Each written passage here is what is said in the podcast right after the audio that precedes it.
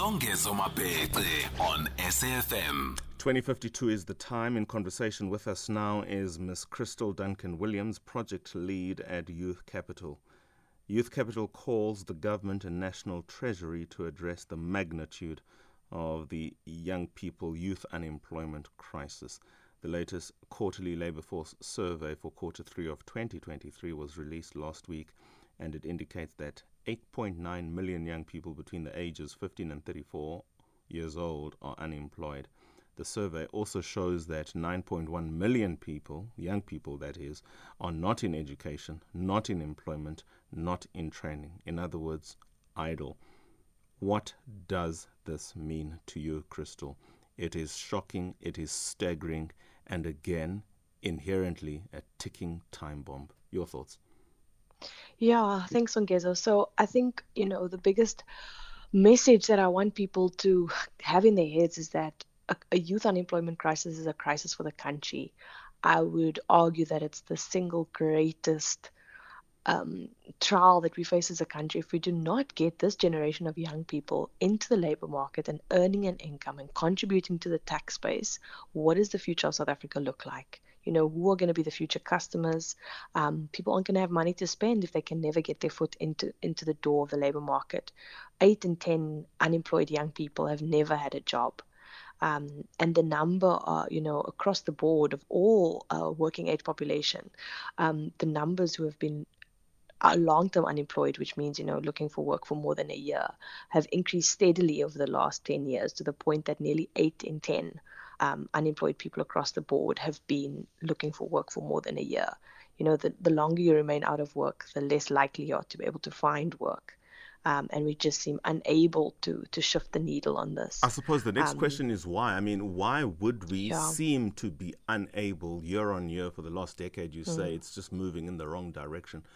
I suppose the question is, mm. what are the systemic failures, mm. if that's the word, or challenges or mm, impediments?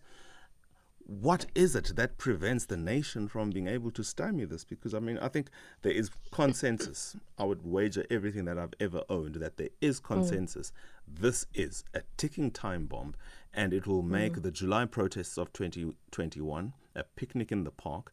It's in many respects the courting of an Arab Spring of some 12 years ago. Mm. Yeah, I mean, the fact that you know people are not more upset about it is is actually um, almost staggering in a way. And I think, you know, we get told all the time that as South Africans we're resilient and young people are resilient and young people keep trying. Um, but I think what we've failed to do in the last decade is to acknowledge the complexities of why we sit with this crisis. It's structural, it's on the supply and the demand side. It requires multiple government departments to acknowledge the role that they can play as individual departments and how they then work together to overcome that. You know, there's been many arguments to have a Ministry of Youth and um, we need a dedicated, you know, department to deal with this. But the problem is, is that this this problem you know it goes across department of basic education department of higher education department of labor department of health. There's many young people who struggle with mental health issues which affect the ability to show up um, and look for work.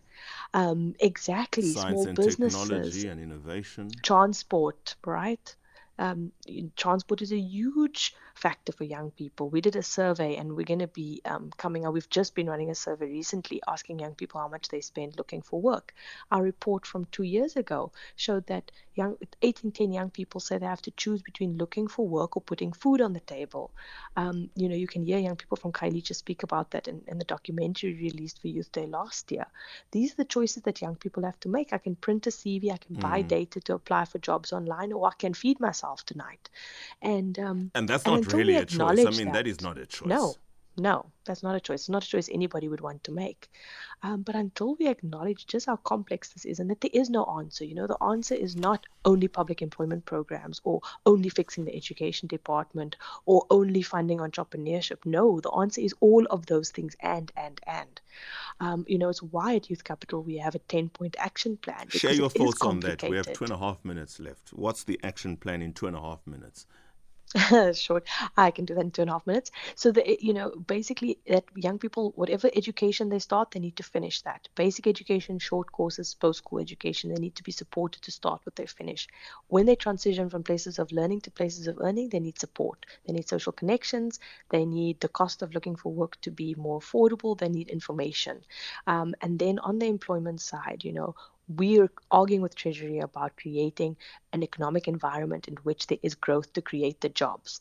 Um, but alongside that, we need public employment programs that work, and we need ways to support small businesses to be able to hire young people um, because they have the potential to do that. But the you know the the, the barriers to entry for accessing things like employment tax incentive and other um, tax incentives for businesses are really geared towards big corporates and not you know the small business owner.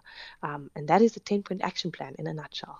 Does it not scare you then that there's a draft policy for the general education certificate that mm. speaks generally to the fact that grade nine, those who pass grade nine, can leave mm. the education setup as is conventionally known? How does this, if at all, address the question of youth mm. unemployment? I, I, don't imagine any government intends ill of its people, but how might hmm. this impact, for the better, for worse, for that matter, in relation to what we are talking about? Yeah, so the GEC is really part of what the government's trying to do, which is the three stream process. It's modeled on a German model, and we can, you know, argue at length about copying models from European countries into a South mm-hmm. African context. But, you know, what, you know, it has potential to work well, but what there needs is there needs to be a pathway for young people. So the idea that university is the only route and academic route is the only route is not the answer. We need more vocational training, but then we need a TVET system that works and a TVET system that is able to absorb additional young people people who are now exiting the, the schooling system earlier. And we know that there are issues with TVET as it stands. Um, and again, this would require collaboration between the Department of Basic Education and the Department of Higher Education um, to make sure that the pathway for young people who are then writing this grade 9 certificate and deciding to go a vocational or technical route, that they can then pathway seamlessly into a TVET system with the right support to be able to make that transition successfully and not just become dropouts That's always um, along the way. Yeah, right yeah, support exactly. is always a qualifier. Kristal, thank you so much. I beg your pardon for having to cut you short. I mean, the first conversation just picked up wheels that I hadn't quite anticipated. I can promise you this live on air, and you can Google it if you don't know what I'm talking about. You will be back for a hashtag Tuesday takeover. The time, everybody, is 21 hours. Miss Kristal Duncan Williams, project lead at Youth Capital, sharing some insights as to the calamity that as a nation we are facing. Only the problem is we are not angry enough about it. And if you want to drop us a voice note about this conversation, the previous conversation, for goodness sake, anything you want to drop us a voice note on, think out loud. Tell me how your weekend was, even. Tell me where you are, what you're doing. Just share with me and paint a picture in words of where you're at and how you're feeling.